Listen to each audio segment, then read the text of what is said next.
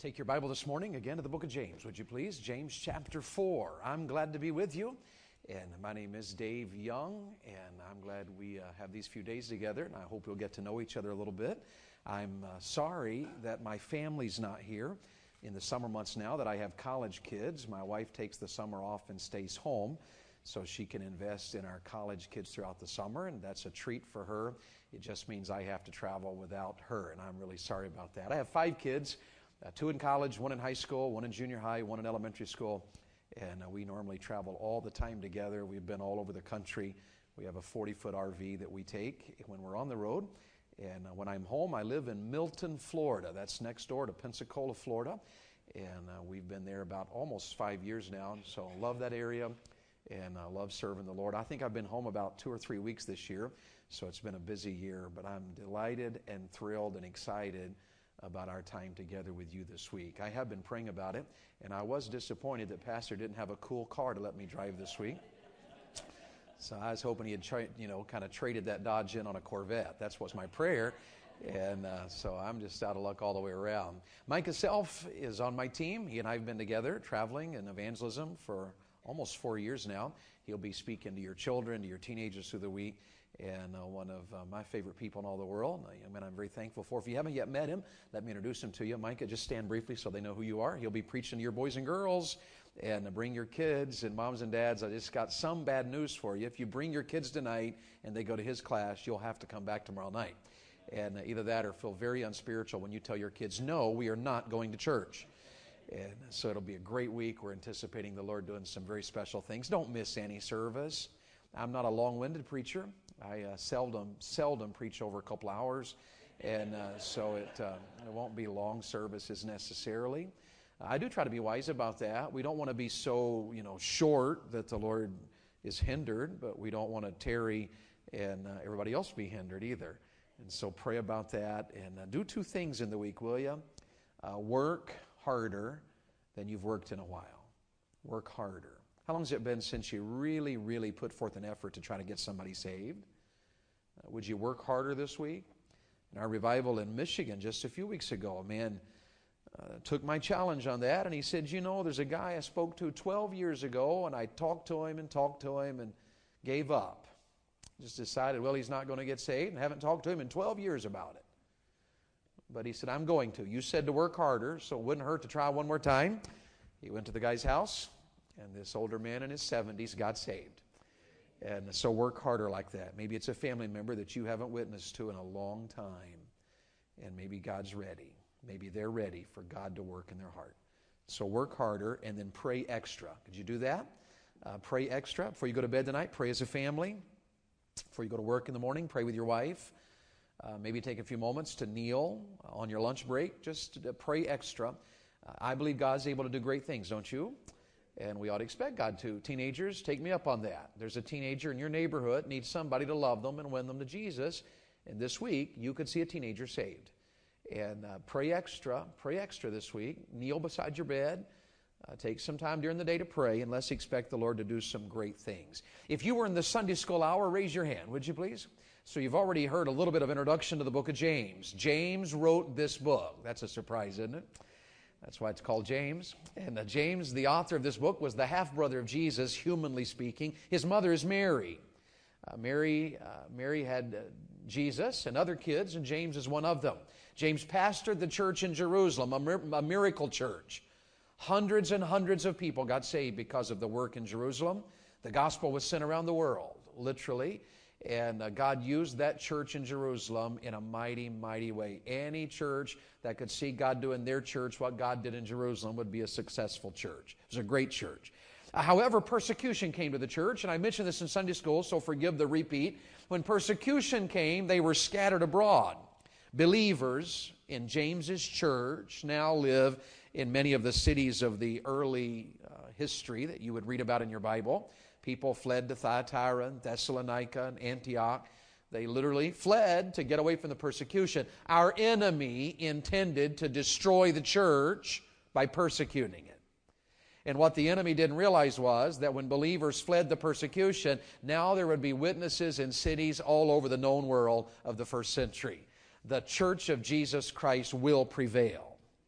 It always does because it's God's church. And now James is writing to these believers. If you were to read the first verse of the first chapter, it says, James, a servant of God and of the Lord Jesus Christ, to the 12 tribes which are scattered abroad, greeting. So he starts out by telling us he's writing to people that were in his church, that no longer in his church because they had to flee. He's writing to them because it's the first century church. Jesus, only in recent years, has been raised from the dead and gone back to heaven. And yet, this church was already in need of revival. Already. It's all kinds of reasons we know it. One was that the Word of God, the Word of God was no longer changing their lives, which is why James said to them, he said, Don't you be hearers only, be doers of the Word of God. You and I can sit in Fundamental Baptist Church in 2016 and hear the Word of God, and it make almost no difference at all in our home. We can hear the Word of God and it not change our lives. So we need help. We need wisdom. We need discernment. So uh, they needed revival. That's obvious because of the way they were treating the Bible, because of their prayer lives. If you were in Sunday school, you finished this verse for me. Remember what James said? You have not because. Some of them did pray, but they couldn't get their prayers answered because you ask and receive not because ye ask amiss. Y'all know those verses? This was a church needing revival. They were worldly. I'll come back to that in a moment in my sermon this morning. They were worldly. He says in, in, in, James 4, ye adulterers and adulteresses, don't you know that friendship with the world is enmity with God? They had a problem with prejudice. Isn't it sad that we live in 2016 in the United States of America and this is still a problem? Come on, isn't that sad? If anybody ought to get it right, it ought to be the church. Talk, talk, talk to me. If anybody ought to get it right, it ought to be the church. The government shouldn't have to pass laws about stuff like that. The church ought to be the leader in that. This early church, they, their discrimination, their prejudice was about people of wealth and people who were poor. If you were wealthy, they honored you. If you were poor, they, they relegated you to a back seat. They wouldn't let you sit up front. They were prejudiced. It's always a sad thing when a church is prejudiced. There's no place for that. Everybody needs Jesus. Everybody, every color, every nationality, every every everybody needs Jesus. Are y'all with me on that? I don't need to park there too long, do I? Everybody needs Jesus. And so here's a church that needed revival. So in the Sunday school hour, I talked to you about the plan. A plan for revival from James 1. Now I'm in James chapter 4, and I want to take the Sunday morning service today to give you a promise for revival. We had a plan for revival. Really, this is the key verse in the book of James, in my opinion. It's James 4 and verse 8. How many of you have it? Do you have it? Say amen. All right, here's what your Bible says. One sentence is all I'm going to read in James 4 8. The Bible says these words Draw nigh to God, and he will draw nigh to you. James 4 8. Simple verse, isn't it? You could probably memorize it in just a moment. So simple. Draw nigh to God, and He will draw nigh to you. That's a promise. It's the Word of God, it's truth. You draw nigh to God, He will draw nigh to you. Let's memorize it now. Y'all ready? Nobody here but us. Sunday morning. We got time. Let's memorize it. We'll give the reference. We'll say James 4 8. Say that first sentence, and then say James 4 8. Y'all ready? All right, here we go. Together. James 4 8. Draw nigh to God and he will draw nigh to you. James 4 8. Now, I want you to go a little bit further than what you just did. Now, I want you to feel it. You know what I mean by that? I know we're Baptists, we don't feel much, but uh, let's, uh, let's feel it. Let's put some feeling to it, all right? Don't just say, draw nigh to God, and he will draw nigh to you, James 4 8. I, I want you to feel it. Draw nigh to God, and he will draw nigh to you. Mean it, okay? That's what I mean, all right? Y'all ready? Let's do it. James 4 8. Draw nigh to God, and he will draw nigh to you. James 4 8. Now, I don't know what your background is, I don't know what your needs are, but I can promise you this this morning. You can have revival. You can. Here's a promise. Here's a church that needed revival and God promises them, draw nigh to me, and I will draw nigh to you. You know about relationships, don't you? How many of you are married? Can I see your hand? How many of you have children? Can I see your hand? How many of you have parents? That should be the rest of you. Can I see your hand? Everybody, everybody, everybody has relationships. And in relationships, there's one thing we know relationships can have problems. Am I right or wrong? Marriages can, parents can, children can.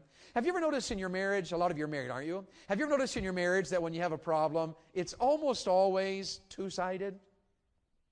You ever notice that? You have a problem and you think, for crying out loud, what is wrong with her? But when it's all said and done, what do you do? You have to apologize. And so does she. Are y'all that weird? Is that just me and my wife? It's amazing how often my wife is wrong. Because I am. It's true. It goes both ways. Relationships almost always in our culture, in our situation as humans, are two sided. In fact, I think they almost always are. There's always wrong on both sides. You've heard that, haven't you? You got to hear both sides of the story. We have relationship. You know, there's one relationship I have where that is never, never the case. In my relationship to God, when things are wrong, it's always one sided. God's never one time had to apologize to me because he was wrong. But I can tell you, I've had to go to him many times and say, I'm. And so James comes along and says, You know, if you're going to have revival, the one relationship you got to work on above all others, first and foremost, is your relationship to God. And God wants you to know that He's for that. He wants to be close to you. Isn't that, incur- isn't that, isn't that encouraging? God wants to be close to you. He wants, he wants to be near to you. He wants, he wants to walk with you and know you and have a relationship with you. He wants you to be close to Him. So He invites you to draw near. Come on. He says, Come on, draw, draw near to me and I'll draw near to you. That truth is taught throughout the Bible. In Zechariah, Zechariah 1 3. Therefore say thou unto them, Thus saith the Lord of hosts, Turn ye unto me, saith the Lord of hosts, and I will turn unto you. Malachi 3 7. Return unto me, and I will return unto you, saith the Lord of hosts. Psalm 145, verse 18. The Lord is nigh unto all them that call upon him, to all that call upon him in truth. And in James 4 8, draw nigh to God, and he will draw nigh to you. That's a revival promise. So you can have revival. Is there a problem in your family? Get to God. You have a problem in your marriage? Get to God. You cold? Far from God? Calloused? Unspiritual? Struggling with an addiction? Draw nigh to God. He'll draw nigh to you. Micah and I have a friend in Moody, Alabama named Don Jennings. Donald Jennings is one of my loyal friends. Pastor, Everybody ought to have a friend like Donald Jennings. He's just loyal to me. He's a pastor, tiny church, good old boy, country boy. I preach one Sunday morning from this passage, from this verse. Draw nigh to God, and He'll draw nigh to you. And after the service, Brother Jennings said to his little congregation, he said, You know something, church? That's the truth. He said, What that verse means? He said, You lean toward God, He'll walk toward you. He said, You walk toward God, He'll run to you. He said, You run toward God, He'll fly to you. And I'll never forget this. He said, You fly to God, you know what He'll do? He said, He'll hug your neck. no, I wouldn't say it necessarily like that, but man, I've never forgotten it. Isn't that, isn't that encouraging and incredible? You draw nigh to God. Are you far from God today? You need revival in your heart and your home. Been a long time since you've been a soul winner and gotten your prayers answered. Don't have the prayer life you ought to have, and your family's struggling. Uh, you got an addiction in your life. You don't have the joy of the Lord. You're hard to get along with, irritated, grouchy, harsh, just bothered all the time, on edge, just unhappy. You know what you need? You need to get to God. Draw nigh to God, He'll draw nigh to you. There's three, three thoughts in this little verse. It's so simple, I almost feel awkward giving it to you. Here's the first one. Apparently, you can draw away from God. Would that make sense? If the command here, the challenge is get near to God, apparently there can be times in your life when you're not near to God. When something has happened in your life, you don't love Him the way you used to. You're not on fire the way you used to be. You don't have a, you don't have a soul winning heart. You're not right with God. You're not on fire. The fact of the matter is, you can draw away from God. How many of you have ever experienced that? How many of you know somebody else that you've seen that happen in their life? Don't you know somebody that at one time served the Lord, had joy, victory, and the power of God in their life, and they were a happy Christian, and something happened? Something happened. You know believers that likely are as saved as you and I are. They, they, you know people that likely are as saved as you and I are, and they're not even really serving the Lord this morning because something happened that drew them away from God. Happens in teenagers' lives. Teenagers, you know, the devil will take your iPhone or your, your Android and get you addicted to pornography because he wants to draw you away from God. That's not just a teenage thing. That might be a man in this room who's in his 50s. The devil's a master at drawing, away, drawing us away from God, isn't he? There was a time when some of you were soul winners. Goodness, you were soul winners. You gave out tracts. You, you witnessed everybody you met. But it's been years since some of you have done that because you've drawn away from God. There's a time you prayed in your family. There's a time you and your family prayed every day together. And your kids were happy and you had the joy of the Lord in your life. You, you, you loved Jesus and everybody knew it. It's been a long time for some of you since that was true in your life because you've drawn away from God. And here's, here's the truth you can draw away from God. James addresses at least four ways you can do it.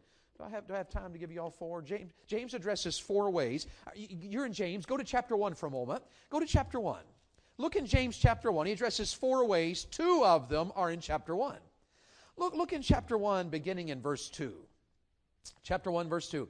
James says, My brethren, now nobody here but us this morning, talk to me. When James says brethren, is he talking to those who are lost, those who are not saved, or those who are saved? So, how many of you are saved? So, he's addressing you. My brethren, he says, count it all joy when you fall into divers temptations Verse 3 Knowing this, that the trying of your faith worketh patience, but let patience have her perfect work, that you may be perfect and entire, wanting nothing. Did you know that one of the ways you can draw away from God is through what I believe he's addressing right here? I call it the events of life. The diverse temptations, the trying of your faith. What verse uh, 4 says, uh, patience having her perfect work. Did you know that the events of your life can cool your love for Jesus and get you down and discouraged and far from God? Did you know that? The, a situation in your life, a circumstance, a problem in your background can draw you away from God. It happens often in our lives, doesn't it? You can sit in a church, a, a church, Sunday morning, Sunday night, and Wednesday night and yet be away from God because of some situation in your life. It's resulted in bitterness or resentment or hurt feelings or anger. How many of you are aware of the fact that the events of life can do great damage to your heart? You aware of that? The loss of somebody you love,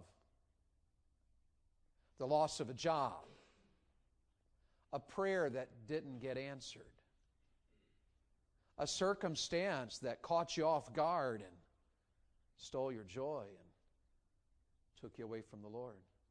Circumstances can be brutal, can't they? My wife and I are very blessed. We have five wonderful children. They're a work in progress, so they're not perfect, so don't misunderstand me. But we are, we're, we're, we're just amazingly blessed. We have a happy home. Bethany and I are in love. And that's the truth. It's my best friend, and I'm in love with her. We go on a date. We try to go on a date every week together, and we, we have coffee every afternoon together. When I'm home, we sit down every afternoon, we have coffee, we talk. I'm in love That's my best friend. I'm in love with her. I'm a blessed man. So we're, we're not complaining, we're blessed. We always wanted a large family. That was our goal. We, we just did. I, I don't know why. I mean, I have three in my family. I got a sister and a brother, and my wife has a sister. But we only have three in our family. But my wife and I, when we got married, we thought, you know what would be great? It would just be great if we could have a huge family. We just have, you know, I don't know, seven, eight, nine, ten kids. I mean, honestly, after you've had two, you're outnumbered. I thought to myself, can't afford the ones I have, so what's one more? Somebody said, What would you do with them? Who cares? We'd enjoy them. We have fun. The Bible does say, happy is the man whose quiver is full. So I thought, maybe it means it. Maybe the more kids you have, the happier you'll be. And I, I kind of feel that way. I'm pretty happy. I got five, and I'm a happy man. I, I'm just telling you, I just love life. I just love it. It's, it's a blessing. I love it. Yesterday, my wife texted me yesterday. My little girl was working on something in the house, and, and, and my little girl, she's seven. She said to my wife, she said, I wish daddy were here. She said, he would be so inspired. and then she said to my wife, and I don't even know what that means. so I'm a happy man. Goodness, I'm a happy man. We wanted a big family. Bring it on. And, and yet, that wasn't God's plan. Twice in our marriage, we've had little ones that were born that did not live. Little ones born didn't live. Why? I don't know. There is not an answer that's ever satisfied my heart. I remember the first time my wife and I wanted this baby so badly, and God gave it to us, and, and it wasn't alive. And my wife and I had to wrestle in our heart. Are we going to let this circumstance bring bitterness and resentment and anger? Or are we going to let this circumstance draw us closer to God? I don't tell you that story to evoke your emotions as much as I'm telling you that story to tell you that the events of life can hurt. But every circumstance in your life will either draw you closer to God or pull you away. So James says these people here, one of the reasons he says you're possibly and potentially far from God is because the events of life. Every situation in your life is a potential for you to have a damaged relationship with God or a better relationship with God. Are y'all with me this morning? The events of life can do it. How much time do I have? The events of life can do it. Look in James chapter 1 at verses 14, 15, and 16. Would you, uh, would you agree that um, the uh, enticement of sin can draw you away from God? Look what he says, verse 14.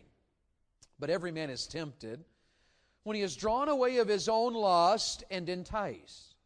Then, when lust hath conceived, it bringeth forth sin, and sin, when it is finished, bringeth forth death. Do not err, my beloved brethren. Every man is tempted. You know that truth? Is that right or wrong in your life? Every man is tempted. Are you right? You're, you're aware of that, aren't you? Every man is tempted when he is drawn away of his own lust. When lust in my heart draws me towards sin, what's going to happen is it's going to bring forth in verse 15 death, which is the Bible phrase that means separation. It doesn't mean that when I sin, I'm going to die, though there is a truth, there is a side of that. The point here is that it's drawing me away from God. You cannot serve pornography and be close to God. Does that make sense? You cannot be rebellious and be angry and bitter and harsh and irritated and hard to get along with and always on edge and a worrier and frustrated all the time. You, you cannot be angry at your spouse and, and, and angry at your children. You cannot live in sin and be close to God. So your enemy is a master. He's a master at drawing you away from God. He'll use the events of life. He'll use the enticement of sin. And if you notice how subtle it is, when it comes to sin in our life, are you all this way? When it comes to sin in your life, the devil rarely does it overnight. He does it over a course of years sometimes. He just draws it. You know when I this is this is a silly illustration perhaps. When I when I was a kid, my dad went to a revival service on a Monday night and my dad got saved. So it was a Monday night, I was in kindergarten in a revival campaign. My dad's from the mountains of East Tennessee, he's country boy. He doesn't have a high school diploma. He's, he's just, he's an uneducated man, uh, but one of the hardest working, wisest men I know. He's quiet. He's, he doesn't say a lot, certainly not publicly. In kindergarten, we're sitting halfway back in a Monday night revival service. The evangelist preached how to be saved, gave the invitation, and my dad stood up and interrupted the invitation. I'll never forget. So uncharacteristic in the middle of the invitation. Everybody's got their heads bowed, nice clothes, you know, that's how we do it. And, and my dad stood up and he said, Excuse me. And, you know, now nobody really has their heads bowed, nice clothes, and those who do are faking it, you know. They're like, What in the world is going on? You know, they're all looking around. And my dad, I remember I was just a kid, and I looked at the evangelist, is like, you know, because he's a little unsure. What's happening here? And my dad said, I want to get saved. Can I do it right now? And the evangelist was a little more dumbfounded. And yeah, so my dad did. Now, that evangelist, while he was preaching that night, he said, he said in his sermon, I was in kindergarten, that's been years ago, but I still remember it. He said, Shame on you if you have one of them televisions. How many older folks ever heard the preachers preach that you shouldn't have one? You remember that? This evangelist preached that it was wrong to own a television. He called it a television. I'll always, I in kindergarten, but I remember that. Of you, honestly, y'all remember that? You remember that happened in your life, some of you don't, yeah? And so my dad got saved that. You know what my dad did that night? That night, my dad went home. He skipped baptism, church membership, read your Bible every day, have a prayer life, be a soul winner. My dad went straight to the throw away your television step. He didn't even get baptized. He went home and threw away our TV. He didn't even join the church. Went home and threw away our television. I grew up without a TV and turned out fairly normal. Can you believe that? I didn't know how to say Doritos. I thought they were Doritos because I learned phonics. My sister, my sister went to the store when we were kids and said to this guy, "Y'all have any of them Doritos?" And the guy said, "We got any what?" And, and he goes, You mean Doritos? So, see, there was things we didn't know. We grew up without a TV. Now, here's why I tell you that story. Do you remember, do you remember how careful we were at one time about Hollywood entertainment? You remember that? Bad word on our television? Are you kidding me? Click, turn that off. Except back then it wasn't a, it was a turn that off. Or it was a son, turn that off. Right? Y'all remember that? Notice how subtle sin can be in our lives. We're way down the road now, some of you 30 years. And this week, somebody on your television said the word damn, and you didn't even turn it off. Isn't it amazing how our enemy is subtle? I'm amazed at how many Christian families all sit in their living room when I'm talking to them with the television on, and the commercials are filthy. And we don't even look away anymore, let alone turn it off. You know what's happened in our generation? We've come a long way in drawing away from God. I'm not saying you're wrong for having a television. I own one. I don't have it hooked up to cable or satellite or an antenna, but we watch stuff. Brother Self introduced us to VidAngel, and, and that's been a blessing in our family. So there's things we can watch because you can block all kinds of stuff, and it tells you every detail, and we go through it by detail. We, and we, we can block out every word. You, you can take out anything. It's, there, there's ways in our generation that you can be entertained without being wrong. But most folks don't care one way or the other anymore. Sin, the enticement of sin, draws us away from God in our generation. It can be our satellite TV, it could be, sometimes it can just be a heart matter. In our generation, we excuse our sin. Well, I just, I'm just angry. That's just how I am. Yeah, I know I'm harsh, but I'm just telling you I'm the man of this house. And we're not close to God because we got sin all over our lives. James addresses four areas where you could draw away from God the events of life, the enticement of sin. Chapter 4 and verse, uh, verse 4, the, um, the enmity of worldliness. Uh, there it is in your text. It's just above the verse I read to you, and we memorize verse 4. Ye adulterers and adulteresses, know ye not that the friendship of the world is enmity with God? Worldliness draws us away from God, doesn't it? And it's easy for us in our fundamental Baptist church say, well, I'm not worldly for crying out loud. I got music standards and dress standards. I got more standards than anybody that's ever lived. and yet have a heart that's far from God. Because worldliness, worldliness can be in your heart even though you have all the standards. Am I right or wrong? Do you know anybody that's as strict as the day is long, but they're a jerk at home? Would they be worldly? Do you know anybody? Man, they got all the standards. They dot every I, cross every T. Man, they look good, but their heart's just full of judgment and criticism and resentment and bitterness. It's worldliness. Worldliness is a heart matter. You can see that, can't you? That worldliness is a matter of the heart. We have a friend. In fact, he texted me just a few moments before church this morning, and he told me he was praying for our services here today. His name's Mark, pastors in Pennsylvania. Mark told Mike and I the last time, told Mike and me the last time we were there about his mom and dad. When his mom and dad got saved, they were hippies. Y'all remember that? Were you ever a hippie, Pastor? You're a little older than I am. Never was? That's probably what I figured. Boy, I could see that. Um, so his parents were hippies, and they came to Jesus and got saved. Started going to a fundamental church and growing in the Lord. And his mom, his mom, they didn't know anything about the Bible, just they knew Jesus now. And his mom came to church one Sunday morning as she's growing in the Lord, and she noticed that most of the ladies in the church were wearing a dress to church. And so Mark said, his mom on the way home said to her husband, uh, that, you know, a lot of the ladies wear dresses to church, and, and uh, so it kind of must be the thing to do. So she said, I'm going to wear a dress next Sunday. She only had one. So the next Sunday morning, she put her dress on to come to church, and she wore the skimpiest miniskirt you have ever seen in your life to go to church. You know, I heard that story. Mike and I were talking about that. I was telling a guy we had met that story because it was fresh in our memory. And this guy, he made a statement. I've never forgotten it. And I said she wore that miniskirt because she is trying to please the Lord. And he said, Don't you think the Lord was pleased?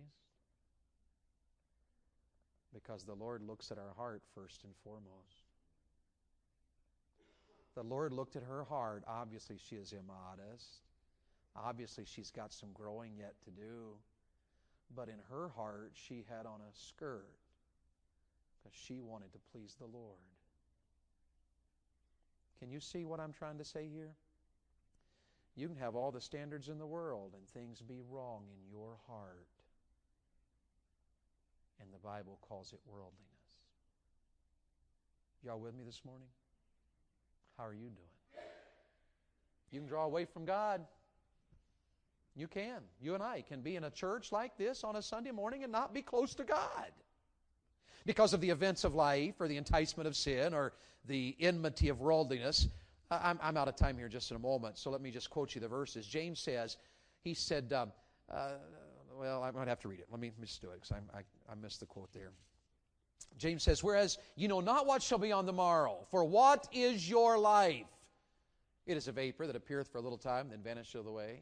Then he says, Go to now, go to now, ye that say, Today or tomorrow we will go into such a city and continue there a year and buy and sell again. Y'all know those verses? There's one more way you can draw away from God, and it's the error of busyness.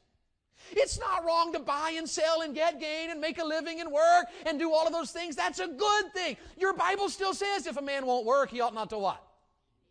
So it's not wrong to work and make a living. But James says to them, Go to now, which is an old King James phrase that means stop it. Stop it. What do you mean you're running around making a living and making plans and trying to make money? What's wrong with you? Stop it, he says. Well, wait a minute, James. It's not wrong to make a living, is it? Well, obviously not, because then that would mean the Bible would, would be contradictory there. James, what are you trying to say? You know what James is trying to say? One of the dangers of our lives is we get so busy planning, living, making a living, running to work, running to work, making money, making money, making money, paying bills, making money, buying houses and cars and going shopping. And we're so busy, busy, busy, running and running and running and going and going and going and going that we're no longer even close to God. There's folks in this room, you come to church every Sunday morning, but you're so busy you never read your Bible. Yeah, you got a nice house, don't you? Got a nice house. Two of you living in that house with five bathrooms. This car's getting older now. Goodness, it's got 40,000 miles on it. I probably ought to get a new one. It's our generation. It's how we think in America. And we're so busy and so in debt. We have no time to pray because we're farther from God than we think we are. Church at Laodicea was that way. Church at Laodicea said, Yay, we're doing fine. We're rich, increased with goods, have need of nothing. That startles me that their, their evaluation of themselves was, We're great. And the Lord Jesus says, You don't even know that actually you're blind, miserable, wretched, and naked. I ask you a question before I give you two more thoughts and I'm done. Do you suppose we could sit in a Sunday morning service at Southeast Baptist Tabernacle and be farther from God than we think we are? So here's a promise draw nigh to God, and He will draw nigh to you. So you can draw away from God. Secondly, you can draw near to God. You can. Say, Dave, you don't know what's going on in my life. I don't, but there's a God in heaven says, Come on. Come to me. Say, Dave, I, our families, uh, there, there's probably no answer for the mess of our family. I, I don't know the answer, perhaps, but I do know this. You can get to God, draw nigh to God. You can draw nigh to God. You can. Are you in James 4? Are you in James 4? Notice if you are in James 4 that he tells us several essential ingredients if we're going to draw nigh to God. Look, for instance, at verse 6. Do you see verse 6? But he giveth more grace, wherefore he saith, God resisteth the proud, but giveth grace unto the humble. You know what it's going to take if I'm going to draw nigh to God and have revival? Humility. Uh, think of the word brokenness, maybe. Does that give you a glimpse? Humility. When's the last time in your life you said, God, Things aren't right between me and you, are they? When's the last time you humbled yourself and said, Lord, I, goodness,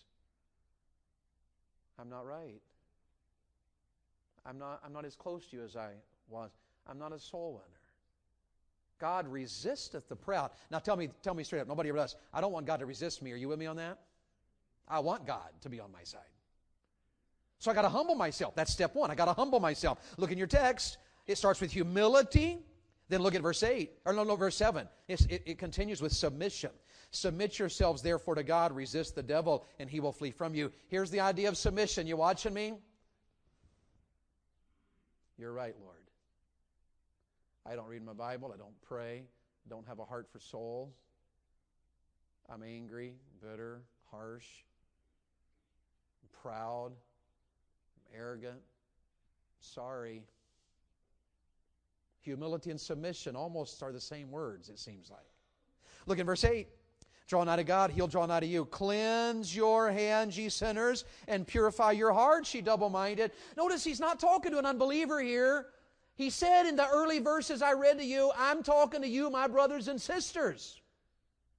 You got to cleanse your hands. You got to purify your hearts. What's wrong in my life and yours? Why is it that there's no revival? Why are we not seeing people saved? Why are our families not on fire for the Lord? Why is it that we're not turning the world upside down with the technology of this generation, with the opportunities that we have? What's wrong? We got to examine our lives and say, Lord, am I right with you? Cleanse your hands, you sinners. Purify your hearts, you double minded. Look in the last verse of chapter 4. Therefore, to him that knoweth to do good and doeth it not takes obedience, submission, humility, cleansing. It takes obedience. I've got to obey the Lord. Uh, you can draw away from God. Are y'all with me on that one or not? Does that make sense? You can draw near to God. Y'all see that one? I'm out of time. I give you one more thought. He will draw near to you. It's true you lean towards God, He'll walk towards you. It's true. Walk towards God, He'll run to you. It's true. Run to God, He'll fly to you. It's true.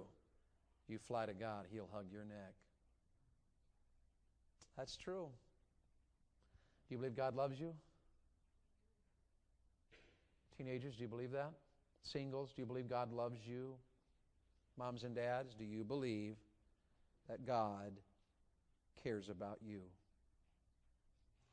that He genuinely. You know what we tend to think in our Christianity for some reason? God's out there, and He's holy, and, and I'm way down here. But isn't it true that the Bible teaches that God's not a God afar off? He's a God close at hand. Near. Daddy, you men, can I ask you a minute question? When's the last time you were really genuinely close to God? I'm talking close.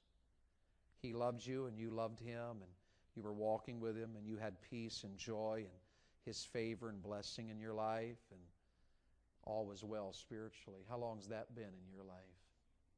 Ladies, let me just ask that same question to you. How about you, ladies? How long has it been since you were really, really close to God, really near, had His blessing and favor and joy and peace in your life? I ask you, teenagers, how about it, teens? How about it? How long has it been since God was real in your life? Draw nigh to God. He will draw nigh to you. I say to you, He's a great God. He's loving and gentle and kind and quick to forgive. He's wonderful. Draw nigh to God, He'll draw nigh to you. That's revival, isn't it? I just get back to God. Somebody's got to get back to praying again. Somebody's got to get back to soul winning again. Somebody's got to get back to being more careful about your television. Somebody, somebody's got to get back to having a, a faithfulness to God. Somebody's, somebody's got to go to a brother or sister, a husband, a wife, a son or daughter, and just flat out say it. I was wrong, and I failed, and I'm sorry, and I didn't do you right, and would you forgive me and give me mercy and grace as I seek the Lord so that I can be a better Christian? You draw nigh to God, He'll draw nigh to you but you're the key. You are the key. You are the key. You get the impression, don't you? You ever heard people like this say this? You know, revival is the act of a sovereign God. God can do whatever He wants to do. Sometimes He sends revival and sometimes He doesn't. He might. I read one evangelist who wrote a book on revival, and here's what he said in one of his chapters. He said, You know what? You can pray for revival, you can seek God for revival, you can look for revival, you can do everything the Bible says you ought to do for revival, but whether or not it comes is based on whether or not God sovereignly decides to give it to you. Now, I would not offend my brother, and I wouldn't offend you, but I want to tell you, according to the Word of God, there is absolutely nothing farther from the truth. Draw nigh to God, and He might send you revival. Draw nigh to God, and He'll think about in His sovereignty whether or not He'll draw near to you. Nothing's further from the truth. Here's a Bible promise draw nigh to God, and He will. Can you make it any more simple than that? He will. For me? Mm-hmm. For you? Yes. For our churches? Sure. Really? Well, is the Bible true or not? Draw nigh to God. He will, He will, He will, He will, He will, He will. He will. Why do I keep traveling and saying in a world that seems like it's falling apart? We can have revival because my Bible says, draw nigh to God, He will draw nigh to you. That's why I still go to churches like yours and say, let's seek God for revival. Let's pray. Let's change our lives. Let's humble ourselves. Let's submit to God. Let's cleanse our hands. Let's purify our hearts. Let's obey God because you do it, He will. Do you believe that, church? So why no revival? Oh, because apparently something's wrong on our side. Why no revival? Oh, something's got to change with me. Because God is ready and willing and very well able to send the revival that we need. Start it with you. Okay? What time is it? Seven minutes after noon. So I'm done. How are you doing? Need to draw nigh to God again? Somebody here, you're a good Christian, aren't you? But the Spirit of God is saying, it's got to start with you. Somebody in the building Sunday morning, and I'm not even sure why you came to church today. Maybe you don't even know, but you're saved just like I am, but you're far from God. It's been a long time since you even tried to be close to God. This is a revival service for you. This is a revival service for you. God's inviting you to start over. Bethley is my wife. Her dad was my pastor for 18 years. He's retired now. He has Parkinson's and another disease, and his health is failing. He's my prayer partner. Prays for me religiously. And Bethley's dad said this every New Year's Church, don't you know God is a God of new beginnings? He always lets us start over. I thought about what he said. Every year is a new beginning. And I thought, you know what? God does better than that. Because 12 times a year, He gives us a brand new month. That's a brand new beginning. He does better than that. Every seven days is a brand new week. He gives us a brand new beginning. He does better than that. Every morning, the sun comes up. It's a new day. Great is thy faithfulness. Thy mercies are new every morning. New beginning. He does better than that. No matter where you are, no matter the time, you start drawing nigh to God, and He'll give you a brand new beginning. Isn't that incredible? Now, I've preached to the church. I've preached to the church. But it wouldn't be right for me to close my sermon this morning without taking just a moment to inquire about your soul. This is a verse for those of us who are Christians. Draw nigh to God, and He'll draw nigh to you. But if you don't know that you're on your way to heaven, you could also apply this verse to your life. Because I will tell you this morning that Jesus Christ died for your sins, was buried, and was raised from the dead. And although you're a sinner and you'll never get to heaven on your own, there's a God in heaven who, through Jesus Christ, offers you eternal life. And if you're not on your way to heaven this morning, you draw nigh to God and He'll, He'll save your soul. You look to Jesus, believe on Jesus, trust in Jesus. He'll wash away your sins and give you everlasting life. He will. He loves you. If you're not saved today, you're not a Christian, you're not on your way to heaven, I introduce you to Jesus Christ. He died for you. He was buried. He was raised from the dead. He's paid your sin debt, just like the choir sang just a moment ago. Jesus paid it all. He did it all. All I can do is come to Jesus. And if you'll come to Jesus today, you'll find out that He's a wonderful Savior who can rescue you from sin and from hell and give you everlasting life. You meet us at the front if you'd like. Micah Self, so evangelist here on the front row. He can kneel with you here at the front and pray with you if you want him to. He can come back to your seat and pray with you if you want him to. Everybody ought to be saved. And if you don't know Jesus, I hope you will. Thank you for listening this morning. Draw nigh to God and he'll what, church? Do you believe it? Then let's obey it. Let's stand together, shall we? Heads are bowed, eyes are closed now.